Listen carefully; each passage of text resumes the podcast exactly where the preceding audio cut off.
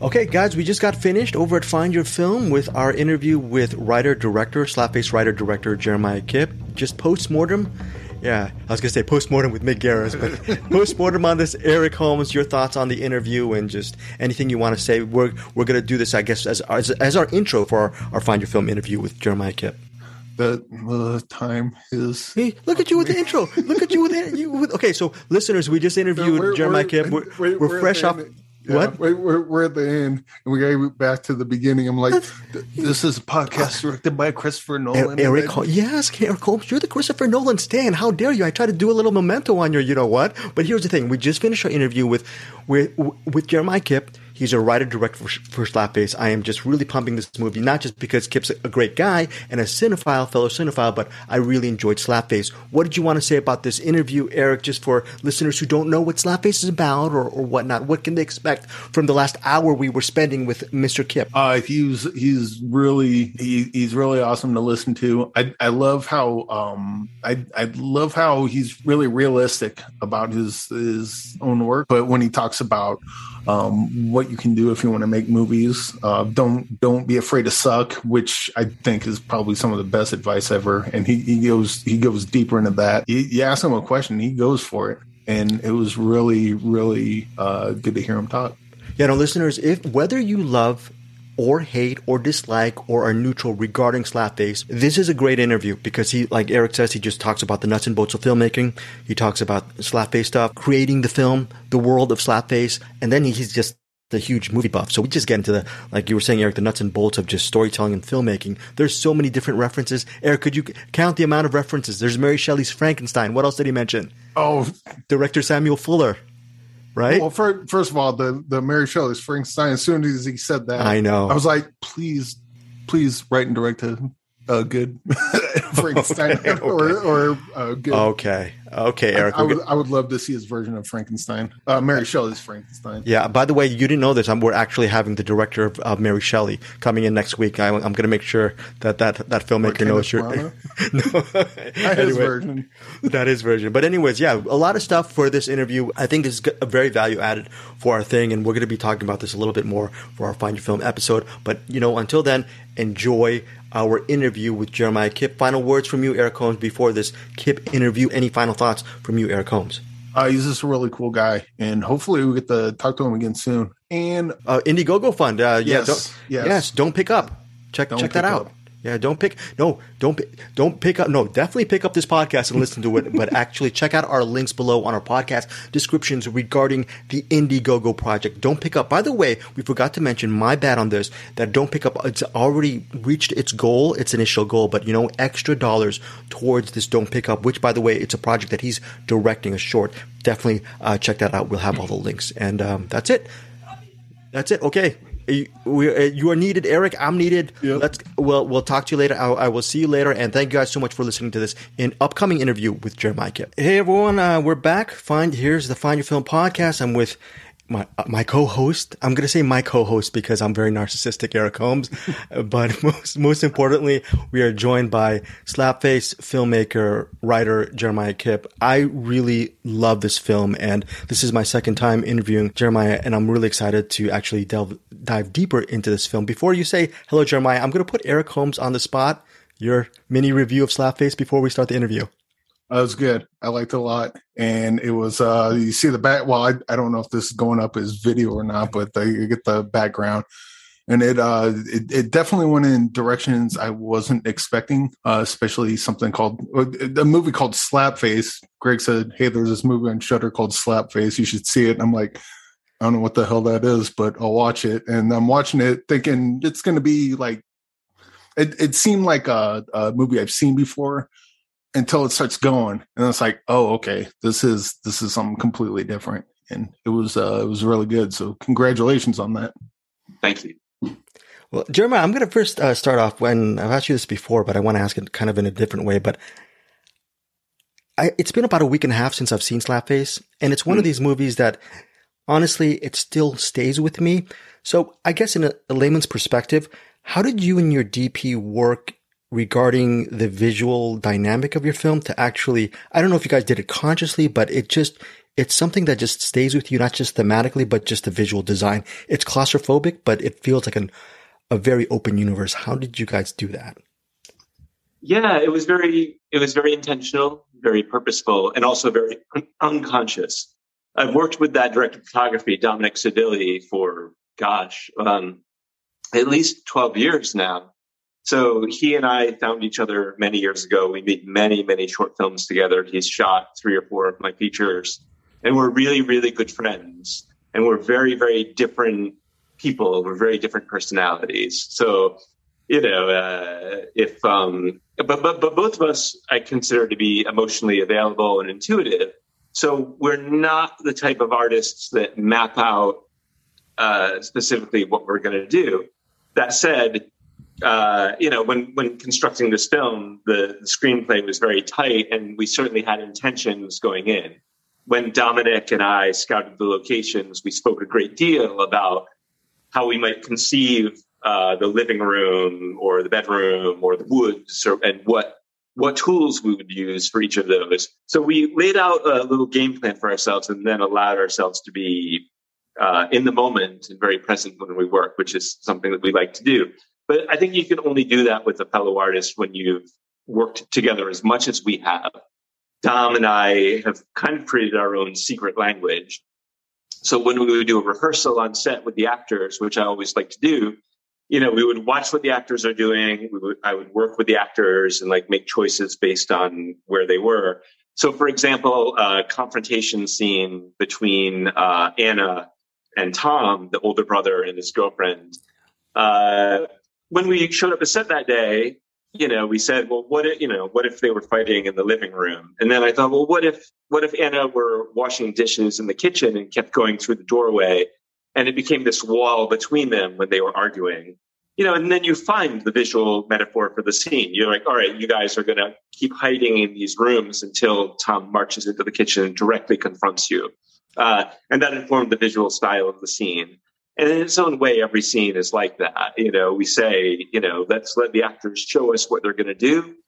Let's tweak that. And then Dominic and I will talk to each other and say, where are we going to put the camera? And it's very interesting for our crew because uh, Dom and I will say, it'll sound like this what if we're back here, papa, and then ping, ping, you know, we'll do these shots, then boop, we'll go in for the insert. And then the gaffer will be like, what does that mean? And Dom will say, we're going to be on the dolly track here back on the 35 millimeter lens, and then we're going to switch to the 50 for cross coverage, and then we're going to go on the 85 for this insert, you know, or whatever it happens to be. But that's only because we've made ourselves into this peanut butter and jelly sandwich that can go together. Now, the last thing I'll say about Dom and the visual construction of Face is that when we did the short film proof of concept, Dominic shot that as well. And indeed, it was Dom's idea to shoot the short. You know, it's like I had this feature length script that I was trying to get made for years with different producers, and you know, they would try to build it up, and the money would fall apart, and they'd build it up and fall apart. And then Dom one day said, "Hey, I've got five thousand dollars you know, why don't we go shoot a short film? You know, go take go take that feature length slap face, scrunch it down into five pages, and we'll go make something. Uh, and we did, but what was funny about that scenario was that Dom said, "Well, why don't you do a little Indiegogo crowdfunding? You know, we'll see if we can raise the money that way. So maybe I don't have to spend five thousand dollars." And we did, and we raised, you know, whatever it was, five or six thousand dollars. And Dom said, "It's a good thing because I didn't have $5,000. I just wanted to create a situation where you could go make your movie, this project that you've been so passionate about for all of these years.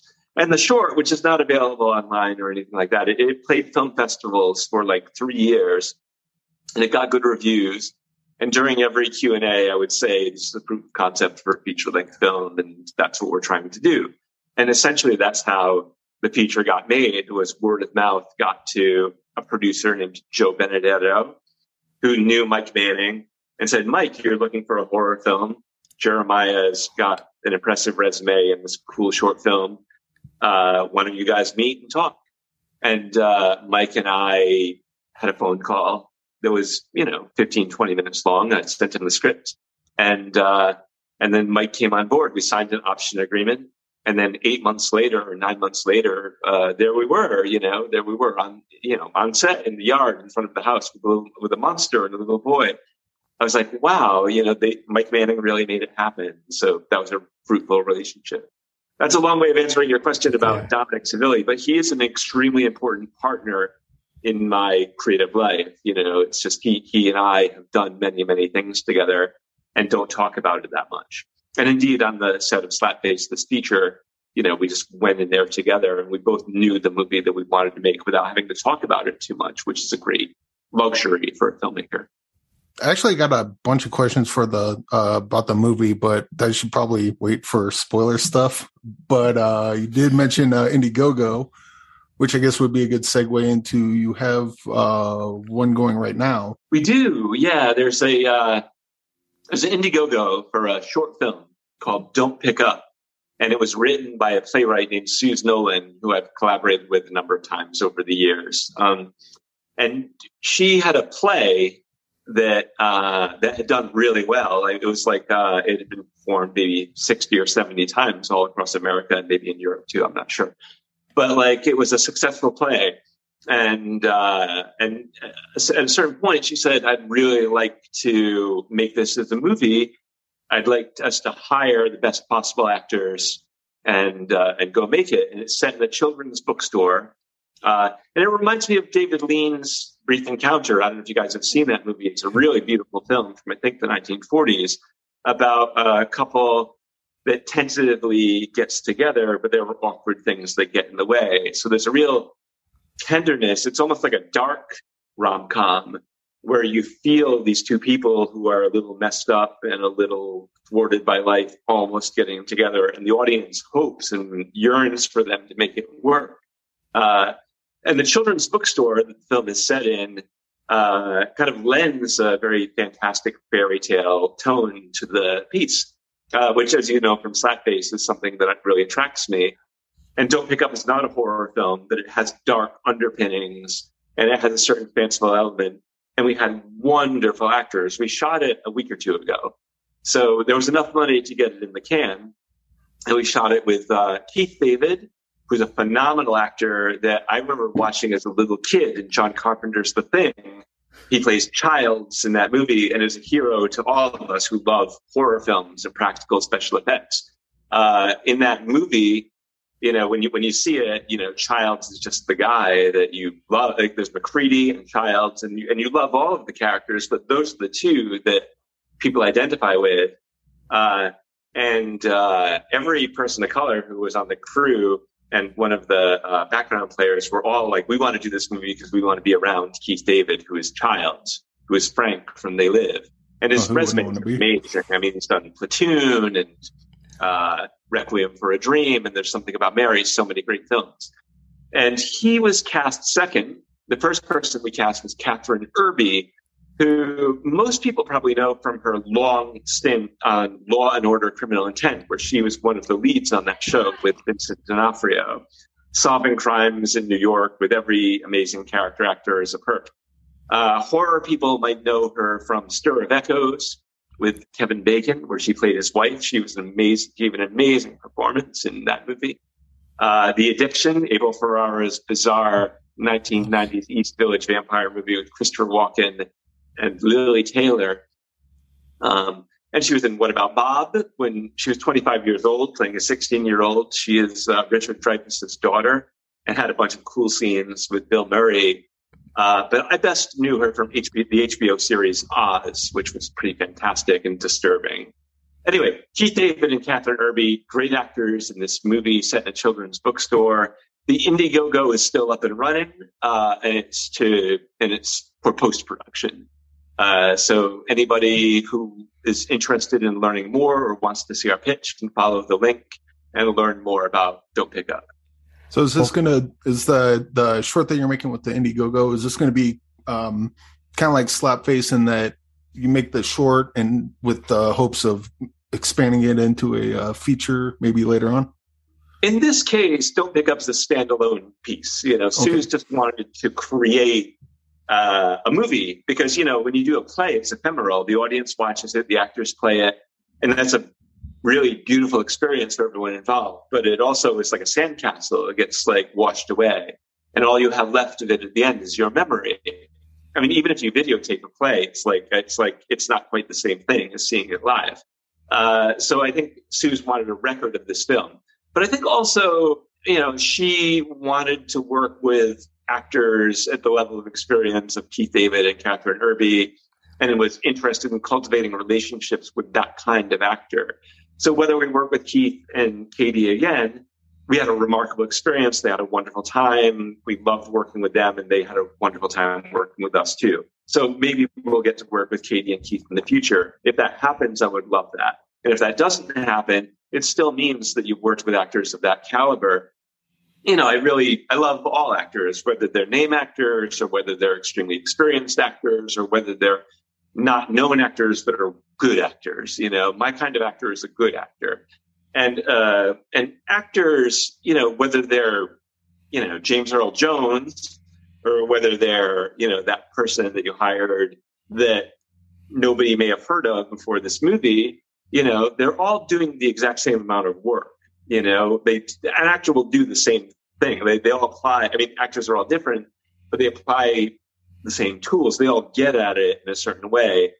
Um, and an older experienced actor just gets there a little faster than the rest of us and brings the breadth of their experience and their talent, you know, and that's wonderful. But I don't create a hierarchy of actors, you know, like I, I never wanted to put Keith and Katie on a pedestal, you know, like it's like I, you know, they're, they're heroes to all of us, but at the same time, they are here to act in your film, you know, and you are there to direct them in your movie. And you wrote these parts that they are playing you know, so you can't create a situation where you're looking up to them. I don't think that helps anybody. I think it, I, I prefer the mentality of we're all in a rock band, we're all doing it together, or we're all robbing the bank together and we all have our part, you know, and yeah. who, and the most important person on set changes, you know, it's like everybody has a role to fill. I, and I look at it that way, and that helps me not get stars in my eyes when I'm working with somebody that, you know, I, I was a beloved icon for me as a child. You know, that just doesn't help anyone. Uh, when you're making a movie, you're all in it together, and, and that's been the way that's the way I approached it from my very first feature until now. You know, it's like I love the experience of working with my heroes, and it's great when they're a good person. And if they're a terrible person, okay, fine, I never need to work with them again. You know, but uh, I, I, will demystify and say that Keith David and Kathryn Erbe are wonderful people, and they were awesome. great to work with. They were a total delight. And uh, anybody who contributes to the Indiegogo campaign is helping to facilitate this movie. You know, Keith wanted to do it because he rarely gets to play romantic. He's often cast as like, you know, I mean, he's, he's often cast as an authority figure now, standing in front of a map saying something like, we've got 48 hours, gentlemen, 48 hours, you know, and uh, and for him to be the loving person and the sensitive person and the vulnerable person, I think was meaningful for him. And Katie also had her reasons for wanting to take on this role that were specific to her that she talked about in rehearsal, but that are that I think are are more private and internal. But it led her, it gave her the keys to this role where she gets to be uh, messy and all over the place and chaotic in a way that I think really excited her you know, the, the monster in Slapface, he, I mean, without giving too much away, there, one of the powers of this creature monster is to, I mean, I guess, in my, from my interpretation, is to enter one's subconscious. And that's a weird question, but it feels like you, Jeremiah, you enter the subconscious of a, a lot of cinephiles because you pick actors who we really want to see on screen. Can you just talk about? I mean, you already talked about Kathryn and Keith, but just uh, something like just, oh yeah, I'm gonna shoot a short, and I'm gonna have Michael O'Keefe as my lead, and I'm gonna have Melissa Leo come in as uh, you know on bass guitar, and I mean, how uh, you know yeah. what I'm saying? How awesome that is that? project. Uh, that yeah. was another short film that is doing the festival circuit right now, and if anybody wants to watch the film, they can go to jeffbridges.com. Jeff Bridges was not in our film but Jeff Bridges saw the movie and loved the movie and said, This is a great film. Can I put it up on my website so that other people can see it? And of course, we were like, You're the dude. You know, Jeff Bridges, hey, man, you can share our movie. There. You know, uh, and it really meant a lot to us that Jeff Bridges loved our film. You know, it's like, it's just because Jeff Bridges is such a great actor and that's and Greg, that is what I respond to. You know, it's I love I love actors, actors. I love actors who love acting. I love actors who are really open to um, embodying the role and, and, and showing up for work and being ready to play. So that film is called Draw Up and Stare. It was written by Emily donahoe who also produced the film. And she approached me about it because it was a very phantasmagorical, strange film. It's set like a month after 9 11. Uh, and I never really wanted to do a 9 11 film. 9 11, you know, it's like, it's so loaded. And I was in New York on 9 11 and don't care to remember that time. You know, it's like I had nothing, I, I felt like I had nothing to say about that until I read her script, which was so poetic and so beautiful and so daring in its sincerity. And it was also a very weird film. Like it's, it, you know, it starts, it, it feels, it has kind of a Twin Peaks vibe where Michael O'Keefe plays a, a fireman named Jimmy who was there on 9-11 and is, is going through a process of very introspective PTSD. Uh, so he's gone back upstate to this cabin that he lives in and is trying to put some pieces back together. Uh, and in doing so, he thinks he's cracking up because at night, these birds are flying around outside in these strange, almost apocalyptic formations. And uh, a woman is showing up on his lawn mysteriously. And he's like, Am I dreaming or are these things real? And one of his connections to reality is Melissa Leo, who, who works at the diner that he goes to every, every day.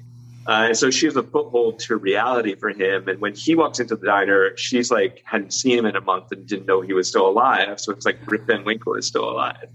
So it's got that kind of a vibe. The cast is great. Michael and Melissa were great to work with, as was Linda Powell, uh, who plays the, the woman who mysteriously appears to him in what may or may not be dreams. Uh, and you know, like I mean, if people who enjoy Slapface will catch the vibe of Draw Up and Stare, which exists in this netherworld, you know, between reality and the phantasmagoric. Yeah. Well, um, I guess before we get into spoilers, uh, I don't think it's a. Maybe it is. Uh, if it is, if it is, we can push till later. But uh, sure. the one of the main themes of Slapface is abuse as very strong theme in it. Um, uh, now I know that uh, when you talked to Greg, uh, you mentioned that um, it started off. The script started off a lot different than what we saw. It was the it was the child and the father, yes. and uh, the uh, the the actor, uh, Mike Manning. Yeah, sorry, my donkey brains today, but uh, he suggested making them uh, brothers, which yeah. which worked really well for the uh, movie. But um, was abuse uh, still a strong uh, strong theme of the the movie before then? That was what Mike connected with. You know, when Mike read the script, it was the father and the son, and Mike yeah. connected deeply to the themes of uh, of abuse. Uh, that, that run throughout the story. You know, the entire the, the mechanism of the movie is it's uh, it's a horror movie with a monster in it, the boy and the monster story. But parallel to that is the story of systematic abuse. Now, it, Mike uh, read the script and, and, proposed an idea, which was uh, what if instead of a father son story, which is kind of a trope in independent films, the deadbeat dad you know, he's like, what if it were an older brother? Uh, I immediately had enormous pushback on this because it reminded me of John Carpenter's The Fog, where all the actors were cast younger and the Tom Atkins role suddenly was this hunk. And, you know, I was like, man, I don't want to do a WB teeny bopper version of this. You can, you can count me out if that's what we're doing here. And Mike's like, let's talk on the phone. And we talked on the phone for an hour and a half, not as producer and director, but as actor and director. And he said, let me tell you my idea. And uh, he's like, no, I want to preserve the the rough edges of your story and the darkness of your story. And I think it would be far more interesting if instead of a father son, what if it is an older brother and younger brother, and the older brother is barely a man himself and is thrust into parenthood and has to learn the rules as he's going along. But the only rules he knows are from this toxic relationship that he had with his own father. The only tools that he has are the tools that he received from his own dad. You can imagine that his dad played slapface with him a dis- disciplinary tool. Uh, so he's passing that on to Lucas, and he's really thinking of it as doing his best. He doesn't think of it as abuse. He thinks of it as a cautionary measure and a disciplinary measure and a loving gesture It's a way to connect them. because both their parents are dead. And if they slap each other, maybe they can wake each other up and shock each other into reality. So the more that Mike talked about this, the more excited I got. And I said, well, let me take two weeks and do a rewrite and see how it feels on the page. And as it happened, I was reading, I was rereading Mark Twain's Huckleberry Finn at the time, which is all about Huck, like being thrust into situations that are beyond his years. Uh, and so doing the rewrite, it just got deeper and better, and it felt like there were more layers on top of layers in the story. And uh, and and this older brother was harder to pin down because he, all hope is not lost for him. He's still young. You want Tom to be better. You know that Tom cares about his younger brother. You know that there's love there, and you know, and you want Tom to be a better guy. Um, and it was extremely interesting watching audiences respond to Mike Manning's performance as Tom, because the first thing you see in the movie are the older brother and the younger brother slapping each other with no context whatsoever. And then it goes into the title, and the opening credits show a bunch of witchery, you know, and you're like, all right, you know, there's like, what is this movie going to be? Uh, and as the movie progresses, audiences warm to Tom strangely. You know, they want to hate him at the beginning. They're like, you should die for slapping your brother. I can't wait to watch you die.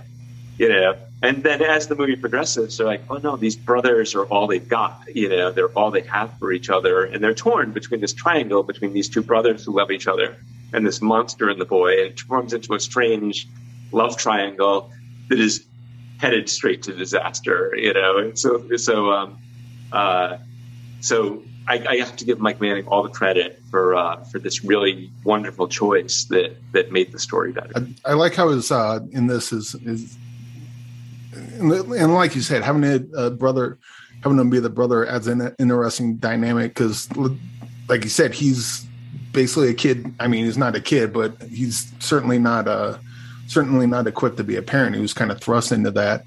And you have that scene with uh with uh he's like, I don't hit women. No, you only hit little boys. I was like, God damn.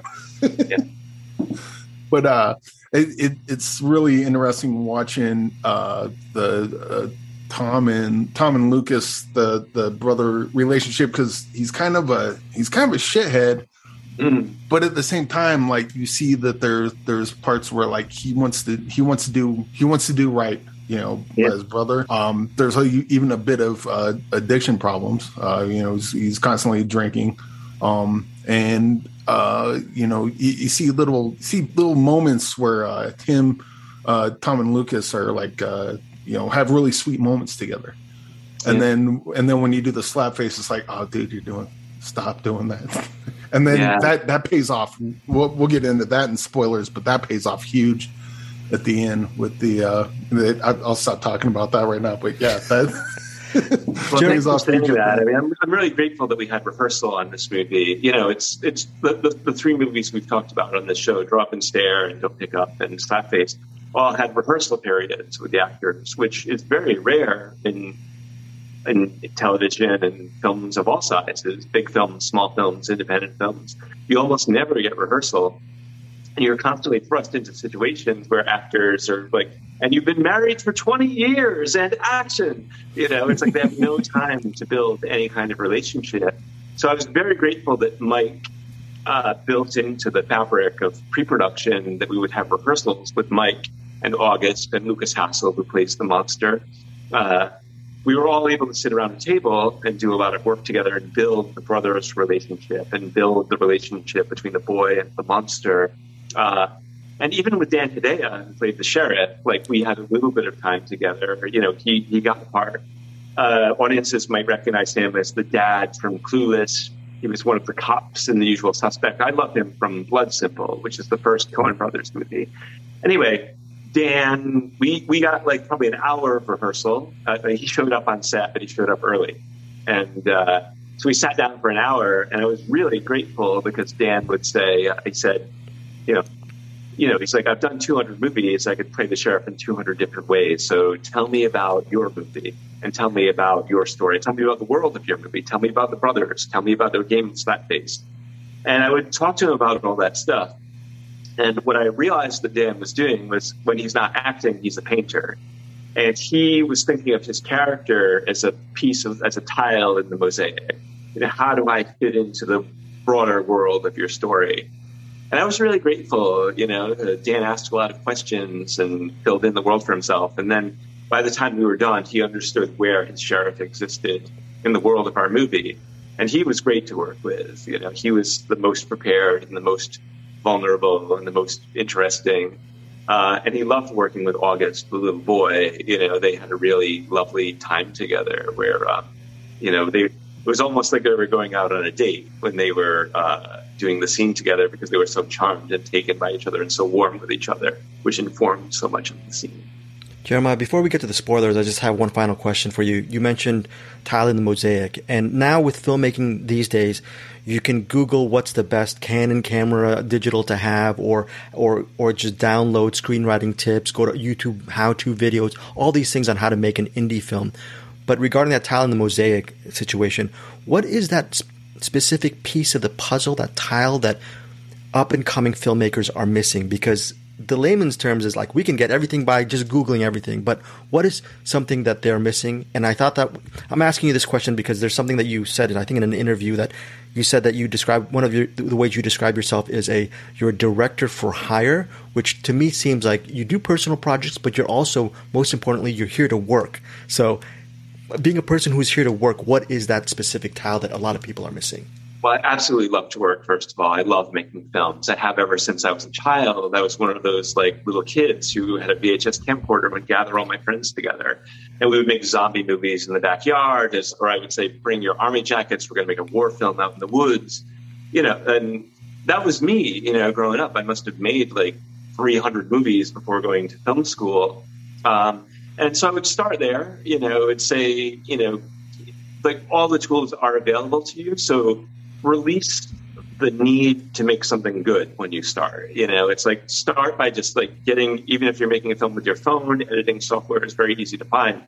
Just make a bunch of things because the best way to figure out what you want to say and what you want to do is by making things, but make them cheaply. Don't don't put that pressure on yourself of saying like I need a gazillion dollars to make my movie. Just make a bunch of things that are small and then you'll learn what you want to say and you'll learn what your voice is and you'll learn what you care about.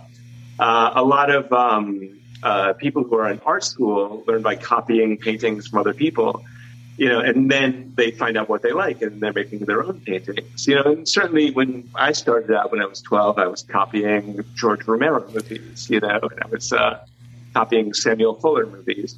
Uh, and then over time, you know, I was like, oh, and this feels right to me. This feels like the story that I want to tell.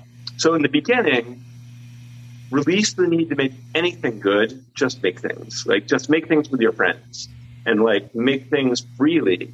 Uh, and some of the time you'll see those and be like, wow, that was really, really good. You know, like I, I was surprised by how good that turned out. And then, and then you can do the festival thing with that or build your way, which is what I did, build your way towards making you know, now I'm ready to spend money on a film that I want to put in festivals, and I know the story that I want to tell. And that's the next level. So level one is make a bunch of things, and then level two would be what is the story that I want to tell that no one else can tell?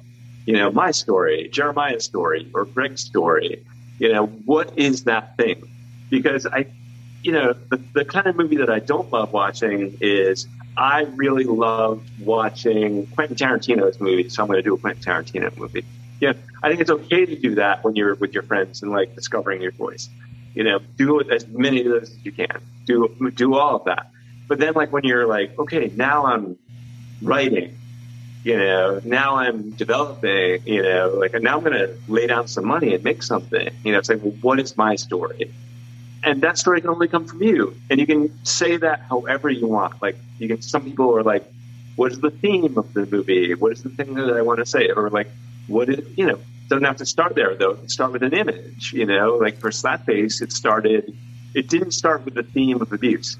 It started for me rereading Mary Shelley's Frankenstein and loving the middle section of that book where the monster is outside of the farmhouse and studying the family inside. In the book, it takes place over many months, and uh, and I was like, that would make a heck of a movie. It's uh, you know, it's like uh, the monsters outside looking in, And I said, well, who are those people inside? And I gradually started pulling elements from, I grew up with my grandparents in Rhode Island. I started pulling elements from my grandfather's childhood.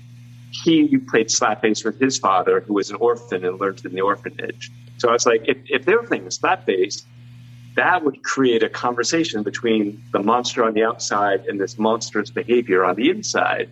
That's interesting.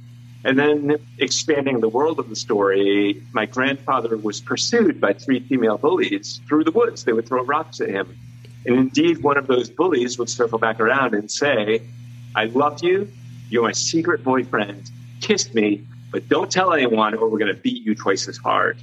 And I said, Oh, that's got to go in the movie too, because like there's a there's a and now the theme is emerging. Now you know that everything in the movie is about the way that people are trying to love one another, but the things that get in the way, which are systematic abuse or mechanisms of power, you know, that make you say like I I, I don't want to give up my social currency in order to love you. You know, all those ingredients start forming and if you look at writing as uh, Stone Soup, I love the model of Stone Soup, whether you're writing or whether you're making a film and putting a film together. Stone Soup is, hey, we're going to make a soup. All we have is some water in this stone. Okay. Uh, and you'll start making it. And then your friends will be like, well, you know, you can't just have a stone in there. I have some carrots. You know, I'll put some carrots in there for you. And then somebody else will go, I've got some salt and pepper. It's easy enough for me to like put some salt and pepper in there. Just give it something. And then somebody will be like, well, I've got these potatoes. And then before you know it, the stone soup has grown into a layer upon layer uh, piece, you know? So from the starting point of, I just want to make stuff, you can learn what you want to say. And then once you realize that having to say something is the most important thing, that goes beyond budget, that goes beyond anything. I've made movies for $60 and six figures you know and and like both in both those it's like what is the thing that we're trying to say with it? Uh, and both can be good. That $60 movie like played film festivals for like a long time and like helped and i got one of my first name actors to agree to do a movie because he saw that it was like i want to work with that weirdo. So you know long answer to a short question but I, I think everybody gets to directing in a different way but the two pieces of advice that I would always give are make films, make as many as you can and make them cheaply with your friends. Two, once you've done that, figure out what you want to say and then build everything around that core, you know, whether it's whether it's a theme or an image or whatever it is, because that can only come from you. Great. Thank you so much, uh, Eric. One more question before we, we do the spoilers. Um, uh, yeah. Uh, so um, Bruce has a uh, movies that he puts in the box. He's got a box, and in the box, uh, people recommend movies. Uh, these are movies that are kind of lesser seen, um, maybe yeah. something that means something to you, or maybe it's just something you saw last week, and it's like, why, does, why don't more people talk about that? So I ask you, what would this movie be to put in uh, Bruce's box? Well, there are there are many, many, many, many, many great films on Shudder, which is why I'm so happy that Slapface is on Shudder. But one of the films that I loved that was that came out the same month as Slapface that completely blew my mind was a movie called Hellbender. Uh, Hellbender, it's it's another witch movie, but it was the, the way that it like you, you know it's the way that it was made was really something special. Uh, it was made by a family of filmmakers called the Adams family, and that's not a joke. They're not, you know, yeah. really, the guy's name is John Adams. His wife's name is uh, uh, Toby Poser, and their kids' names are uh, um, Zelda. Zelda, uh, yeah, and Zelda and Lulu. Lulu yeah. yeah. They're teenagers, right? And uh, they are extraordinary, you know. So they make these films together, they direct them together, and this movie is essentially a coming of age story with a mother and a daughter living in the woods, and they're both witches. And they're both hellbenders specifically, you know, and uh, the mom knows the power, just trying to protect the kid and like bring the kid up in such a way where like the kid will know how to use her powers when it's the right time. But this kid, the teenager, who's teeming with energy and curiosity and vivaciousness and vitality, and is discovering faster than her mom wants her to find out, like what this life is. And it's an amazing metaphor for her coming of age. It's an amazing metaphor for emerging from childhood and parenthood and the way that our relationship with our parental figures changes. Now, they direct the films together. They shoot the films together. They do all the different roles of the movie together. So it has that kind of DIY, scrappy vibe that I associate with movies that I love, like Don Coscarelli's Phantasm, where you feel that movie was made from scratch, that they made it together, and and a movie that singular can only get made that way. Like it's one of those things I was just saying before. No one but the Adams family could have made Hellbender. That movie is uniquely its own. I've never seen anything like it. And they've made a couple other movies like The Deeper You Dig. If you if, you know if you find their other films, they're all wonderful. And Hellbender is like them at so far the peak of their powers. I know that when, when, when our movies were coming out, we talked to each other. I talked to the Adams family. We were both on our next feature. You know, they they have a new feature that's in post, and I have a new feature in post called The Boo Hag that we shot down in Savannah, Georgia. So we are like, yeah, we're making our movies, and our movies came out at the same time, and we were fans of each other. The thing, the last thing I'll say about Hellbender is I was just talking to uh, my person that I love about like uh, uh, I was like, man, teenagers should make more films. You know, I, I taught in film school, and I, my favorite teaching was teenagers over the summer. I haven't taught in years and years and years, but I loved teaching the teenagers because I think teenagers are experts at being teenagers. And if you give them the camera and say, go tell your story and give them permission and say, there's no way that you can fuck this up, they will do the weirdest movies because they are in the weirdest time of their lives. And I read an interview with the Adams family recently where the mom and dad, uh, Toby and John, were saying, yeah, our teenagers direct those scenes. You know, our teenagers write those scenes. That's why they feel so authentic. That's why they feel so truthful to what it is being a teenager, because we give them the keys to making the movie. And we say, like, you will, you know, you know better than anybody on earth what it is to be a teenager and where you're at in your life right now. And that will inform the movie. And Hellbender is all about it. So within a movie that is very gory and has like really gooey special effects and crazy ass shit that's happening, within it is a heart that is beating with such vitality. Hellbender is a must watch. I mean, I swear to God, you guys, like if Hellbender is the movie that I saw in 2022 where I was like, you know, I'm like, you guys, everybody needs to see it. And it really did give me that phantasm feeling you know, you know when you see a movie and it reminds you of the t- how you felt in your life when you saw another movie. I remember seeing The Matrix, and I was like, I haven't felt this way since The Terminator or T2. And I remember watching Hellbender and being like, I have not felt this way about a movie since the powerful feeling I got watching Phantasm back when I was little. Those are very, very big words. Uh, Jeremiah, thank you so much for. Uh, by the way, I, I also loved Hellbender. Eric, you haven't seen it yet, right? No, not yet. You definitely will. Have, I mean, oh, how, how can I not after that? Yeah, after that. yes, and that is not a paid endorsement. That they should hire you as their publicist along hey, man, with co-filming. Yeah, Adam Family, send me a check. You know, I'll, I'll, give you my address. No, no, no, actually don't. Like, I, I, would just send it back to you and say, put it into your films.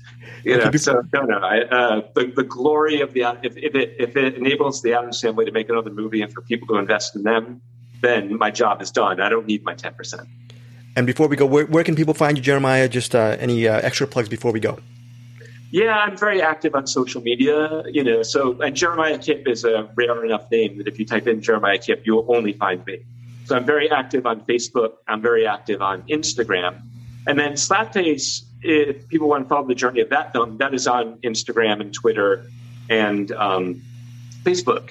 Uh, I think it's Slapface Film on Instagram and Twitter, and Slapface Feature Film on uh, Facebook. But if people want to follow it, we're, we're on there all the time, and uh, I, I, love championing other filmmakers, and I love talking about the people I work with, and I love talking about actors that I love. So I'm so I'm very vocal about uh, independent film and the things that I care about. Jeremiah, thank you so much for your time, uh, listener. Oh, and yeah. don't pick up. Uh, donate to Don't Pick Up. All right, go ahead. Thanks, Eric. yes, don't pick up. And you know what, listeners? We are all about archiving DVDs and collecting DVDs and Blu-ray. Get, you know, you can watch it on Shudder, digital, uh, VOD. You can do all those things. But personally, biasly, pick up the DVD. It's it, it's out right yeah, now. You go, to, you go to Best Buy or Target right now like Hellbender and Slapface are always right next to each other. So buy both films and then do a witch double bill. I, and because they both have, they both have similar themes. They're both coming of age stories. They have a witch in them, and they're very very different kinds of movies. The tone and the structure of them is entirely different. But I think the films would make a great double bill. And you can watch whichever one you want first. You know, it's like the, I, I, I love Hellbender and. Uh, and watch both of them and enjoy. Okay, thank you guys. Uh, thank you, Jeremiah, so much. Uh, you guys take. We're also going to ask Jeremiah a couple of questions about Slapface regarding the ending. We're going to stop this interview right now. Thank you guys for listening and just watch all his films and his shorts. He has a lot of shorts which I still have yet to get to. But um, yeah, thank you, Jeremiah, so much for joining us. Thank you.